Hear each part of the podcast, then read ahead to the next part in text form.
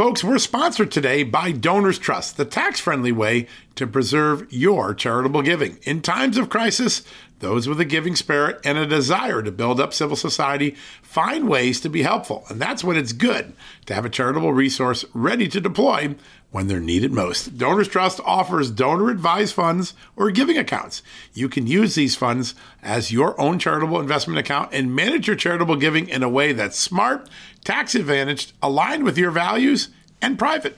Donors Trust clients are using their funds to support charities helping their local communities while also using their giving account to simultaneously support think tanks and liberty minded organizations that believe our constitutional rights shouldn't get lost in a time of emergency.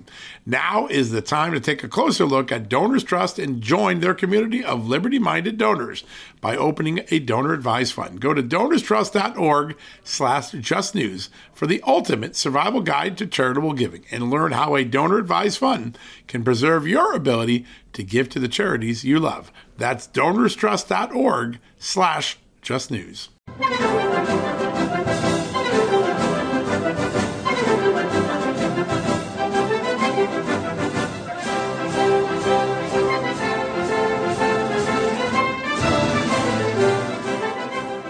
Hello, ladies. Hello, gentlemen. This is the Victor Davis Hanson Show. We are recording February 10th. I'm Jack Fowler. I am the host, the star, the namesake. Victor Davis Hanson is the Martin and Illie Anderson Senior Fellow at the Hoover Institution, the Wayne and Marcia Buske Dis- Distinguished Fellow in History at Hillsdale College, and he is the author of numerous best-selling books. Important, every one of them, whether they're best-selling or not.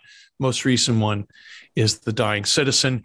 Well, uh, you can find that at victorhanson.com. We'll talk about that in a little bit.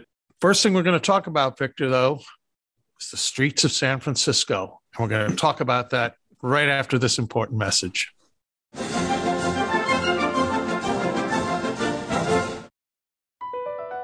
BP added more than $70 billion to the U.S. economy in 2022. Investments like acquiring America's largest biogas producer, Archaea Energy, and starting up new infrastructure in the Gulf of Mexico. It's and, not or. See what doing both means for energy nationwide at bp.com slash investing in America.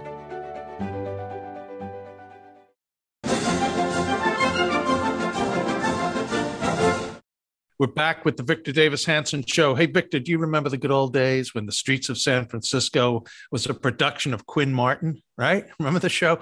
I do. Oh, now the streets of yeah, it was a pretty good show. I, I Jack, I, I just happened to watch Vertigo. Remember that movie? oh, sure. Yeah. And James Stewart and Kim Novak, they were walking down the streets of San Francisco. Did you see people the way they were dressed? The, the stores, everybody was smiling. yeah. I mean, it was actually filmed in San Francisco, so it wasn't a set, and the the city looked just stunning. And that's what I remember. Even in the hippie days, it wasn't like it is now. So One- it's one very sad. Great cities. Yeah. And they Uh, people dressed up. I remember when my mom took us and my dad said, We're going to take you to the new San Francisco Giants Candlestick Park. And we've got a special discount from your dad at work. And so the five of us go up to Candlestick. Can you imagine this? My dad wore a tie. My mom had a pleat skirt, and we all three of us, we were, I don't know what we were, eight or we had to wear ties and sport coats. Yeah. So a game, Wow. and then we took them off when we got there. Yeah. What Well, a what a you see- world! yeah, you see pictures of old, you know, old baseball. Every every guy had a hat on and a white shirt and a tie. Yeah, it's quite yeah, quite different. that was six, 60s gave us the beginning of this, but Yeah, yeah. Uh, my first game was 1965, but that was in the Bronx. That's another yeah, story. yeah, it's another. Yeah. So Victor, my friend, Yes, there's a story in today's uh, Daily Mail about some st- some street junkie, some guy who's you know made, he's made a career of being a street junkie, but he explained that he is essentially being paid to be a sidewalk citizen. Between what he get, he's got a, he's got a free phone. He's got Amazon Prime on his phone. He's got Netflix on his phone. He's got paid 200 620 a month six, six twenty. Yeah, I heard. Yeah. Yeah, plus um, uh, all the free whatever the free meal cards are. Uh, I mean, this is this is nuts. It's being invited. This is being invited by progressivism to destroy our cities. Your thoughts, Victor? the first thought is when we listen to this, there's some guy right now in his 13th hour down the freeway on a truck and he's working like crazy as someone is listening to there's a nurse in her 12th hour shift and there's a guy right now pumping out a septic tank just as the sun goes down and even victor privileged as he is you know yesterday morning i get up at five in the morning i'm we're tearing off the roof chimney started to totter. I go under the house, I check the wiring, I go into the attic because they dropped the old shingles in. I get in the car, I drive all, all the way over, you know, four hours to Stanford. I do the work, I come back, I just walked in. That's what every single person does. It's not no big deal. And so when we hear this, the guy, you know, he didn't have to delineate what he was the privileges, right? So what would be the purpose but to mock us, us being right. the suckers. working class? Yeah, the suckers. So that's one thing. And the second is remember what progressivism, Jack, is based on. It's based on a therapeutic notion of human nature that the more that you indulge someone's appetites, the more they feel magnanimity and they feel the radiant love for you. And then they reciprocate in kind. So in the liberal mind, we're not being fair to him because what he meant to say before he was so rudely cut off by the media was I don't have to work. I get free stuff. I get entertainment free. I get food and lodging. It covers my habit. And, you know, and because of that, I feel so gracious to society that I pick up trash around me. I never defecate or urinate on the on the sidewalk, and I just feel so privileged to be in such a beneficent society. That's what people believe, benevolent society, and it doesn't work that way. Unfortunately, we're sinful creatures, human nature being what it is. So it's whatever you pay, or you know that was the old Milton Friedman. If you subsidize something, you get more of it, and that's what we're doing. You tax it, you get less of it. So we should tax people, maybe homeless. I don't know. Well, they have the money. so they, they but San Francisco, you know, it's it's when I first started working in Palo Alto, I was a student there, but Silicon Valley was the place to be, Menlo Park, Palo Alto, Sunny. And then oh, around 26, 2006, they all, the new yuppies, the guys, you know, that wore the ankle shoes and the skin tight, uh, what do they call them? We used to call them high water pants and yeah. high water sleeves. Floods. That, yeah, floods. floods. Yeah. But, you know, that look, that look, shiny yeah. suits kind of Mr. Hipster, techie, multi-million. Pipe they, cleaner legs. Yeah. Yes, they all went to the city. They the city. That was where it was at and that was you know rents were four thousand dollars for a studio. That's what you hear now, and now people are leaving because the fact is. The fact that you voted for Barack Obama or Hillary Clinton or Joe Biden and you've got a BLM sticker on your Beamer, it does not mean that these people will not break in. One of the homeless people, I was driving home today listening to him, and he said, How do you get your money? And he said, Break ins unlock cars, break them in. So there's no exemptions when you go to the Lord of the Flies society, and that's where we're going. Nobody gets out alive because they're progressive or they made a deal with uh, the consequences of their own ideology. It doesn't happen that way. Eventually, they come for you too. Uh, yeah, they might even come in your house. So, Victor, the next uh, story, and this, you know, what the hell's going on in the great Golden State? I'm sorry, I'm going to call them bums. Some are bums. Uh, some are mentally challenged. How dare you? Well, you know, me. I mean, many need to be in institutions. Of course, we don't have institutions anymore. But now progressives and the lefties are suggesting that they be cured of the homelessness problem is that they be lodged in private homes. And it struck me, I, I know it's not a, it's, not, it's a non sequitur, but we're, we're a nation founded in opposition to the quartering of redcoats. But now it's okay to put a junkie in the spare bedroom. So uh, Breitbart has a story on this posted yesterday. Again, today's uh, February 10th. The headline Bay Area homeowners and landlords asked to take in homeless people as uh, homelessness continues to spiral out of control. Victor, I mean, this is a crazy idea. What do you think? Well, you know, from what I read today, and listen to the news, I think these nonprofits have a of 8,000, 8,500 people on the streets of San Francisco. That's you know larger than most towns here in the San Joaquin Valley. Right. They've had 60 takers. So 60 people are willing to w- welcome the homeless in. And, you know, I was at Stanford University campus and I just couldn't resist suggesting to some very affluent professorial types that this was a chance to marry ideology with pragmatism. In other words, just as you don't believe in walls or, you know, punitive immigration, but you don't want to have people cross the border into your garage. Well, maybe they could redeem themselves by saying, you know, this gives me a chance to step forward. And I didn't have any takers. I didn't think that was funny. So it's kind of a pre modern existence. So if you're on the street, Jack, you have no running water, just like we didn't have in 1850. You have no sewage, just like we didn't have before the so-called crapper. Uh, and we don't have power. We so there's no electric blankets or anything.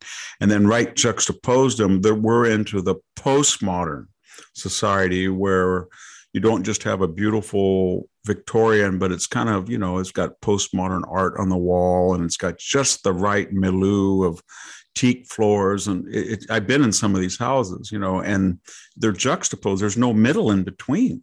And so when pre-modern meets postmodern postmodern loses because they're not equipped for this challenge.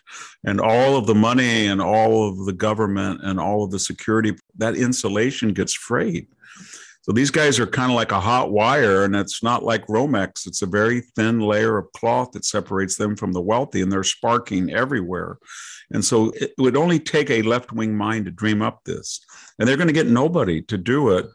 Maybe some people will give money for some other person. I shouldn't say nobody. There'll be right. some people. There'll be probably some very religious people who believe in the spirit right. of man and they will volunteer, right. maybe 50, as I said, 60 or 70.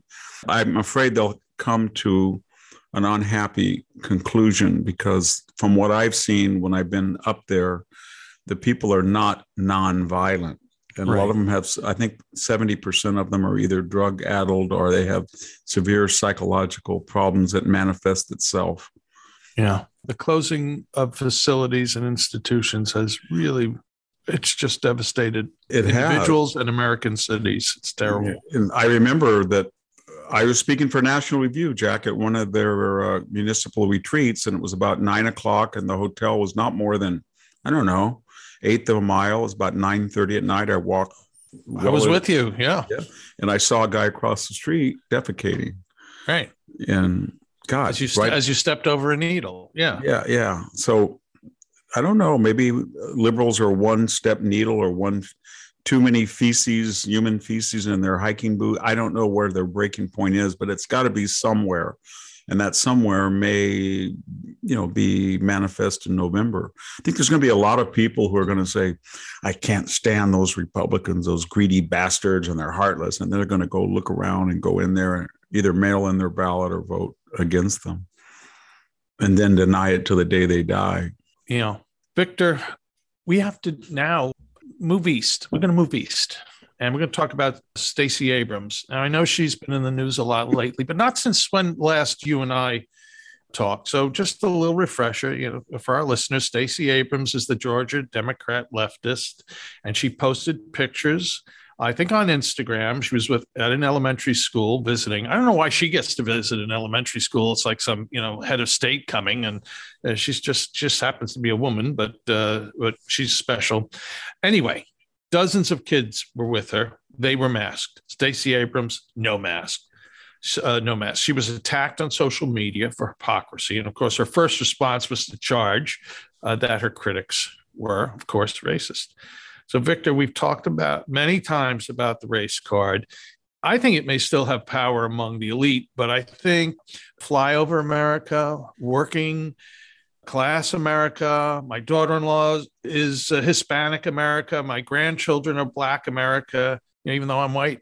I think the charge of racism is not only empty, I don't think it's not only powerless, but it's proving maybe politically counterproductive to those who who toss it around. So, Victor, what do you think about what Stacey Abrams did? And do you think my bargain basement analysis has any merit? Yeah, I do. They all get caught eventually. And remember, when they get caught, Jack, that is a rare moment. We should multiply it by a factor of a thousand. So when Stacey Abrams gets caught, that means she's doing it all the time, like Gavin Newsom's French laundry is a regular thing for him to go out to dinner and not wear it. They all have, you know, they all have creative explanations and exegesis for somebody. I think it was at, I think it was Gavin Newsom said he just took it off for a minute. So he playing God. He took his mask down and at the playoffs, he was joshing around. He shouldn't have to wear a mask. He's Gavin Newsom. And he ordered the universe to halt all the vira in the air and said, Virus, stop. I'm taking off my mask for a photo op. That's what he wants you to believe. And for Stacey Abrams, it's always the race and gender card. I mean, it's really strange about this woman. As I remember, all she'd ever done was she was an assistant city attorney and state legislator.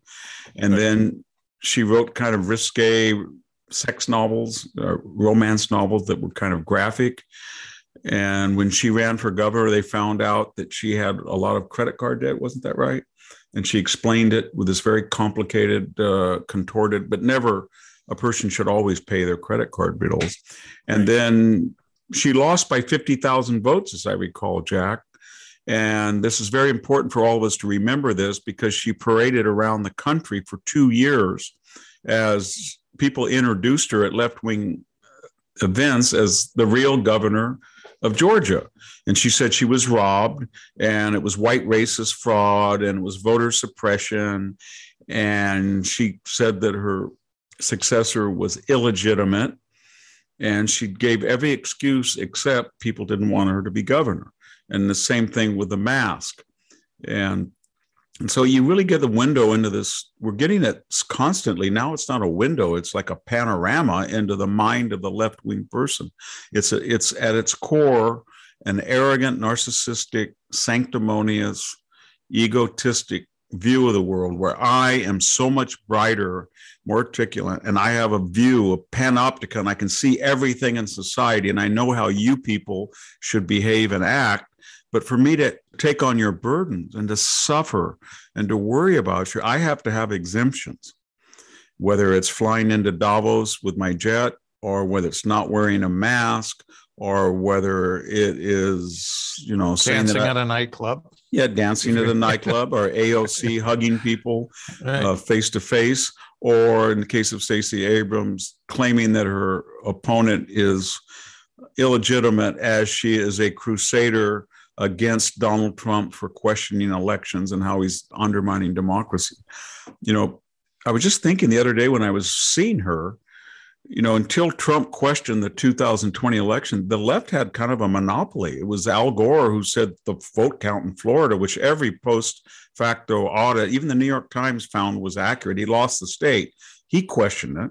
And then it was Bush was selected, not elected. And then 2004, getting off the tangent, do you remember when we had Barbara Boxer and they they introduced legislation, or excuse me, they introduced a motion she did in Congress to overturn the election and said that the Ohio vote had been been proper. They got 31 Democrats to say we want to decertify the electors. And then 2016, remember those fourth rate movie stars that did the commercials when Trump won? Oh, they were painful don't was, don't follow the right. please electors appeal yeah. to your please, higher, please, higher, please. higher higher level. So they always question elections like Stacey Abrams. Right.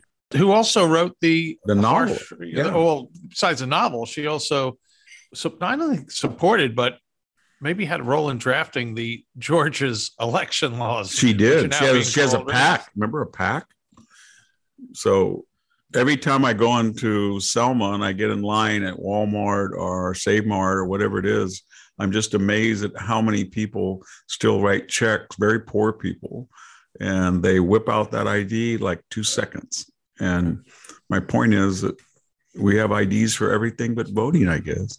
Well, Victor, there's a lot of news about masks. There always is, but big political news about it. And we're going to talk about that post Haec Maximus Nuntius. You want to translate that for our listeners? Well, post haec means after these things. And uh-huh. go ahead. I'm going to translate it word word. Go I'm ahead. Gonna, I'm going to I'm going to translate it word to word. All right. So go ahead. Post haec after H A A C. I think right. you're saying Maximus. Greatest.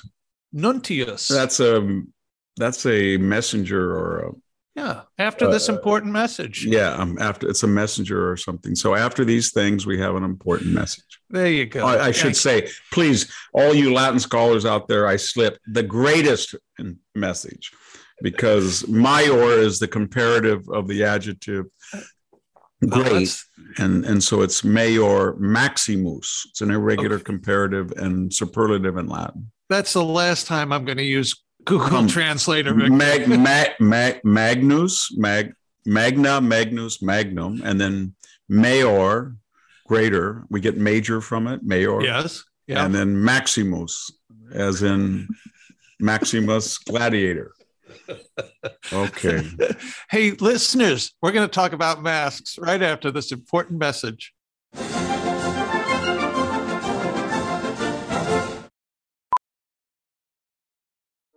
Welding instructor Alex DeClaire knows firsthand how VR training platforms like ForgeFX can help meet the demand for skilled workers. Anywhere you go look, there's going to be a shortage of welders. VR training can help welding students learn the skills they need to begin and advance in their career. The beauty of virtual reality is it simulates that exact muscle memory that they need. Explore more stories like Alex's at meta.com slash metaverse impact. As you write your life story, you're far from finished. Are you looking to close the book on your job? Maybe turn a page in your career? Be continued at the Georgetown University School of Continuing Studies.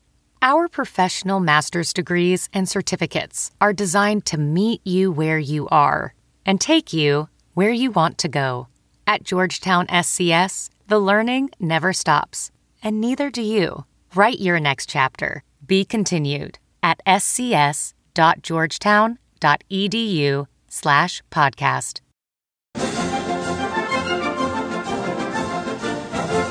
Hey, we're back with the Victor. I'm sorry, it's that you have a ecclesiastical pronunciation of Latin. Given, Oh, well, given, given you you learned it in the church, I learned it in. Well, the, uh, I actually learned it in a in a, a little uh, Catholic boys' high school, but with the Bronx accent, I, I guess Yeah. it comes out a little interestingly. So, Victor, let's talk about masks. The news of the last couple of days is that uh, a number of blue state governors, and that includes some, at least one Republican governor of Massachusetts, they've conspired, gotten together, and we must drop the use of masks as mandatory. Um, the Anthony Fauci said something the other day. You know, he's always saying, you know, back and forth. I, I can't keep track, but something along the lines spinning, spinning, spinning. yeah, diminishing the need for uh, uh, for masks. So a couple of things, Victor. One is that you know these governors, even though the implication out there today is, oh, the mask mandates are going to be over with. No, I think this is going to take a while for them because this thrill they have of telling people to jump and expecting you know the response to be how high to let go of that that power that they've exalted over the last couple of years i think it's going to come with great difficulty and the other thing I think you've heard it, we've heard it, that some of these blue state internal polls, they just must be awful, awful. And that's the motivation, likely motivation behind this change. So, you know, Victor, also there's, I think, the fact that there's no science behind these, what have been these treacherous uh, regulatory mandates. So, do you have any thoughts on this policy retreat on masks? I And do. Uh, anything, uh, anything you want to say about these uh, mask requirements in general? Can I preface it just with the idea? I think like a dog's tail is cut off, and then the dog feels that's very cruel. He feels like he has a long tail, or a person loses a limb, and they still feel when you for about ten percent or twenty percent of this is some now kind of totem or fixation, and when they take off the mask, they feel like they still have it on, and so they've lost a limb, and they're never going to. I don't think they're ever going to not wear a mask. I'm not saying it's a lot, but I was on the Stanford campus today. These are supposedly our quote best and brightest, or at least that's what they self identify as. I saw four people riding a bike with mask on with no helmet. Very dangerous to ride in the campus without a helmet. I saw one person smoking in between his mask with no helmet. So if you're riding a bike with no helmet, but you're wearing a mask, there's no explanation for it. You know, the greater danger, cost of benefit, and all that stuff. So they are never going to to give up these masks. They're they're sort of wedded to them. And but there's two things, Jack, that have radically changed the democratic attitude toward social distancing, masks, lockdowns, quarantines. The first is Omicron, and that is they had a trifecta, a Bible, three central pillars of their COVID ideology. Number one was vaccinations. Remember, they don't want to remember, but remember it was ironclad protection, 96%. It's not for them, it's for you. You get a vaccination, you're two Moderna, you're two Pfizer. And if Joe Blow down there wants to hurt himself and not, he can't hurt you. That's the that's how what it was sold at. Okay. Omicron said, you know what? There is no absolute immunity. If you've got two vax, if you've got a booster, you can be infected and you can be infectious. The second pillar of their policy was if you lock down, if you wear a mask, you will not be infected. Well, this Omicron is 20 times more infectious than the original or Delta. So you can, there's people have stories that I just talked to a colleague of mine in Hoover and he was in his house and maybe somebody came to the door or somebody visited. They, he and his wife have a bad case of COVID. And the third was natural immunity is something like weirdos like Jay Bhattacharya or Scott Atlas dreamed up. It doesn't exist. And that was crazy, of course. And now we learned that people who have two vaccinations and a booster have no more resistance against Omicron than a person who had the Delta. In other words, naturally acquired immunity is, we know now, is as good as artificially acquired. So when that thing blew up, and it did with Omicron because you can't stop it. And yet it's not as severe, Jack. So the other part of the narrative was you're going to die. And if you said, well, it's 99.7, I won't. No, you're going to die. Well, because you know we've lost a million people, but with Omicron, it's both more transmissible but less lethal, and it blew up that whole narrative. So then the Democrats can no longer say following the science for the lockdown because it doesn't work with Omicron.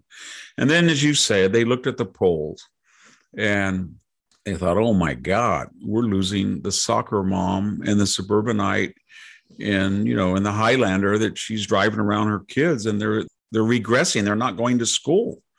Oh my God, the Mexican American businessman who's got his tire shop, that's his whole income. He's angry, and his wife who works as a, a secretary can't go to work because they got kids on Zoom and the Zoom doesn't work. They're angry.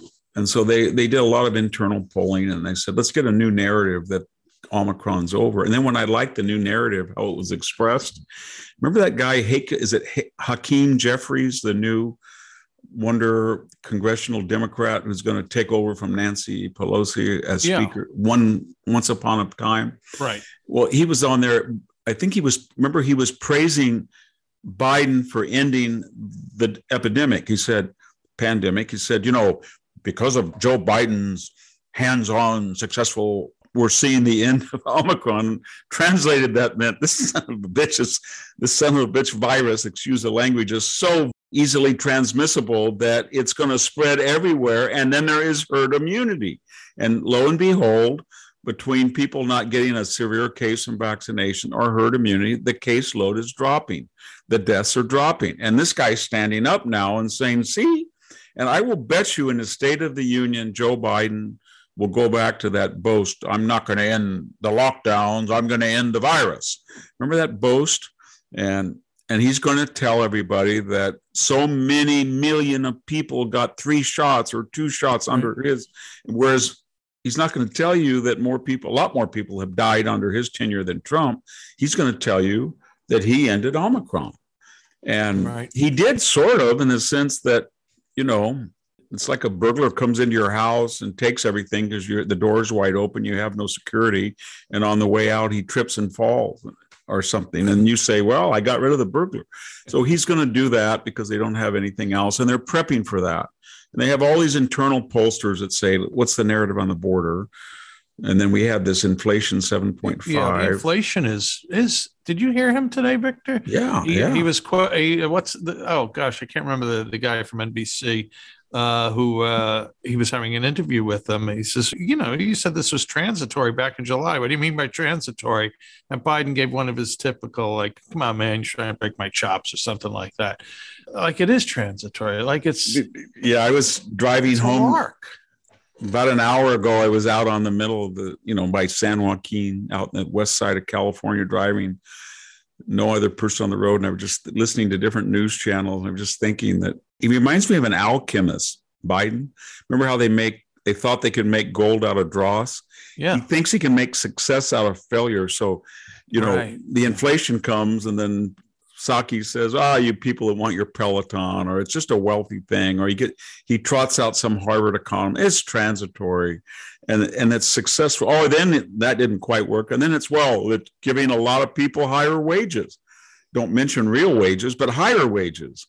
And the same thing with COVID. You just kind of have no therapeutic program. He had none at all. He didn't. You know, remember the test? Did you get your test kit in the mail? I didn't get mine. We were all going to get a test. I didn't. Kit. No, I, I signed. I didn't get it. And you know, I drove by the other day in Selma. There was a big line to get tested, and well, it didn't. I mean, he has no therapeutics. He didn't do much. He just piggybacked on the vaccine program, that one idea that he had, and he took all credit for it from Trump. Did never mentioned Operation Warp Speed, and he was going to run across the finish line, and Omicron came along. So he hasn't done anything, but he keeps declaring that these failures are successes. Even the border is sort of, you know, if he lets everybody across, if you apprehend one out of a hundred, maybe that is more apprehensions when there was nobody at all coming across with those sections of the wall. Right. You know, so he said, well, we have apprehensions. it's like, you know, a whole flood of people coming. You say, I'll take that one out of a hundred. And that's more because before you could get nobody out of the wall, across the wall. So he's an alchemist. Yeah. Or Pee Wee Herman, who fell off his bike and said, uh, I meant to do that. So, uh, but Victor, hey, uh, we've got one more thing to talk about on today's episode, and that is crack pipes. But we'll do that right after this important message.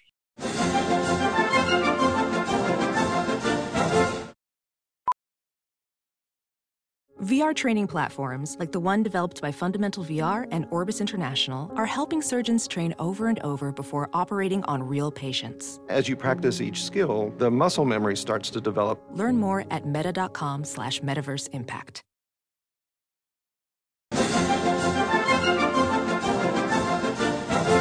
Hey, we're back with the Victor Davis Hanson Show. I'm Jack Fowler. I am the author of Civil Thoughts, a weekly email newsletter. Check it out, get it, it's free. 12 recommended readings every week. Let's go to civilthoughts.com. If you want real great stuff, you go to victorhanson.com. Is that a, is that a plug to put an ad for your thing on the website? We'll be happy to do it, Jack. No, I'll give you I'll give you I'll give you a very favorable rate. We don't have no ads, but I'll make an exception for you. Oh, that's awfully nice, Victor, considering what you're paying me. So, but go, go to victorhanson.com. No, no, no, that's fine. It's fine. Listen, I know a lot of people like some of the animal and childhood stories Victor writes from time to time, and he's got a few really good ones that are up this childhood stories.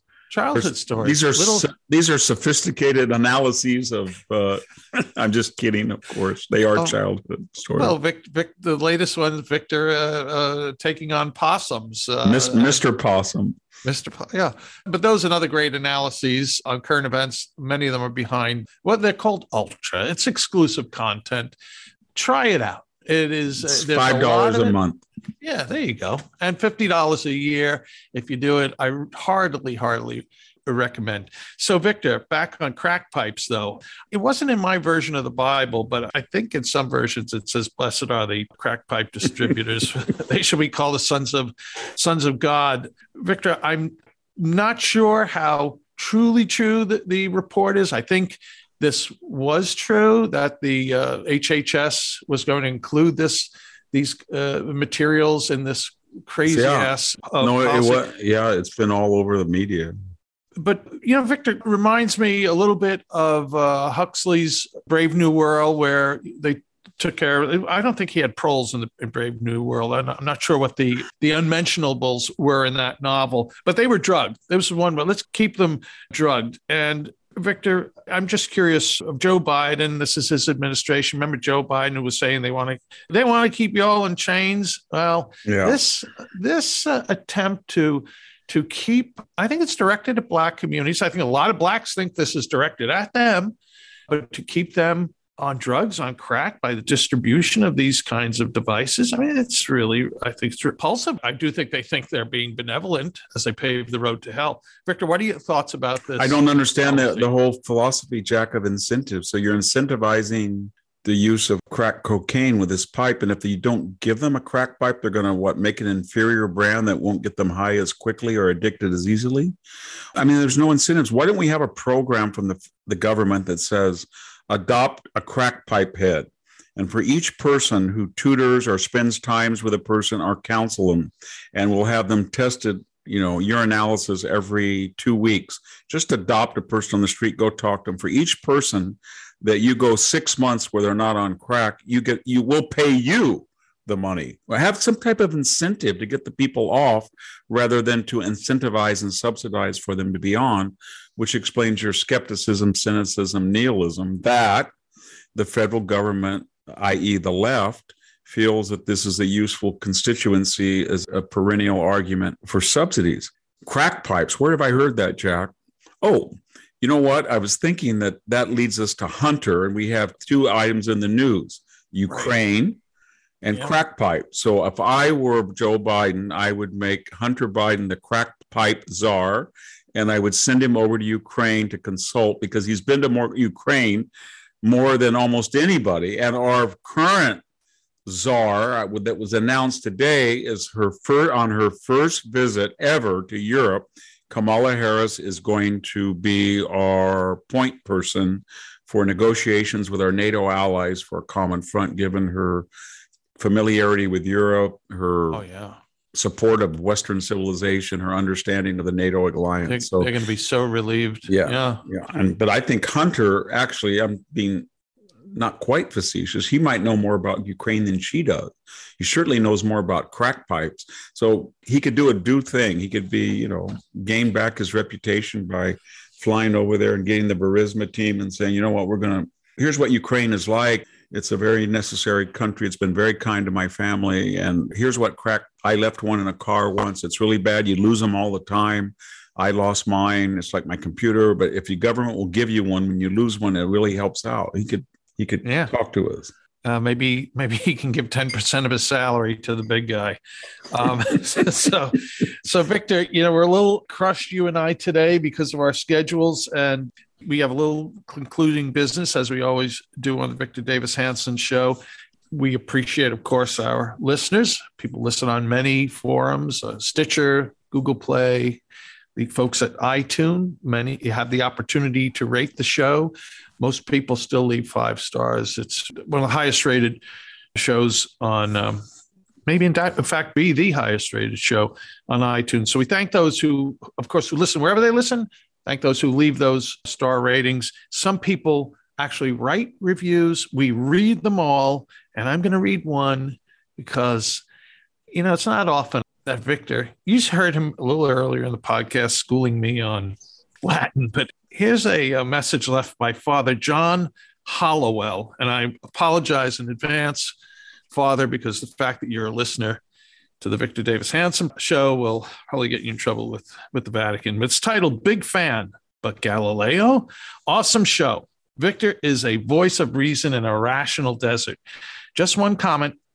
Galileo and Victor was made a little dig at the Vatican and Galileo a couple of podcasts ago. Galileo was actually a friend of Pope Urban the Seventh. Yes, he was. That's true. Pope. He was. He was, although the Pope eventually censured Galileo. Put him under house arrest. let me let me read what Father says here. You're gonna have to go to confession for refusing to treat his theories as a hypothesis. Cardinal Newman said that it is revealing that Galileo is the only name that ever comes to mind when people claim the church despises science. Finally, Fine. Most of the early figures in the scientific revolution were priests, monks, and Catholic laymen and laywomen, including the priests who discovered the Big Bang Theory. That's Father John Hollowell. Father, we thank you for your, I don't know if Victor thanks you. I'll say I thank you for your leaving that comment. So, and, well, can I interject? You're yeah, listening yeah, to a person that I had a bad bike accident. I had a bad sinus thing. So I, three years ago, I went in for the whole sinus rebuild. They took out turbinates, they took out polyps, they redid my septum, and they took a drill and drilled out my sinus passages. And before I went in, I said, and I was being facetious, there certainly has to be a patron saint of noses. And he said, there's Saint Naso. Is it Naso? I made that up. but I had this uh, game with Jack that every time I need something, you know, I'm driving or I'm flying. There's all I ask him for the patrons, and he has them off the tip of his fingers. But you know, I really appreciate because I read Sammy sends me some too, all of them, in fact, and I really appreciate because we have an alternate feedback, Jack, that people write about what I not just the podcast, but written word, and they go to the victorhanson.com. Right. There's a lot of and comments. We, and we have those angry readers. And right. I have a point total where if you use all capitals, for three or four more year exclamation points, and then we have the profanity score where you the F right. word, the S word, right. and then the personal invective, you moron, you creep, and then the personal threat, and you can get a ten. I've had given it about three times. Right. And so we try to hold them up. They get they're very scary. Some every once in a while, a, a really wonderful reader will say, he'll call me or write me or something and leave a message. It goes, I'm not being exact. I don't want to give anybody away, but it's Mr. Hanson. This is Special Agent Smith, and my territory is Southwest Texas. And I consult with a federal attorney, and you have received in that angry reader a serious death threat. and you listed the name of the person who did it. And I took liberties of, of doing some investigation and I've notified him. And I've said no so uncertain term. and I'm not making fun of that. That's happened. No. And then the guy writes another one to me and says, I'm going to get you or I'm going to cut your throat or all that. It's funny. Yeah. Well, there are a lot of people that would love to have your have your back. that just would. So I've been well, with you. Yeah, yeah I, I know. I, I know. I was in Nashville today and yesterday, talked to some people just totally enthralled by you. Been with you in hotels and lobbies, and people like circling around like it's Pluto oh. and Neptune, and then they they're afraid to come up. Uh, but you mean a lot to so many people, and uh, we appreciate, of course, the, again, folks that leave these comments and thoughts. It's it's really wonderful. I think we're all in it together, Jack. I think all of our listeners, our readers, you, me. Yeah.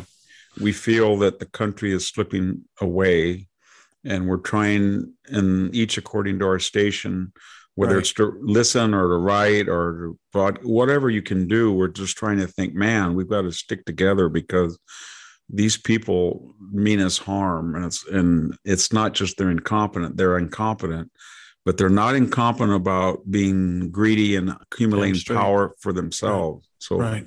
we appreciate it that solidarity yep. All right. Well, Victor, thanks for that. Thanks for everything from uh, this, uh, your comments uh, earlier on the show. And thanks, folks, for listening. We'll be back again soon with another episode of The Victor Davis Hanson Show. Bye bye. Thank you again.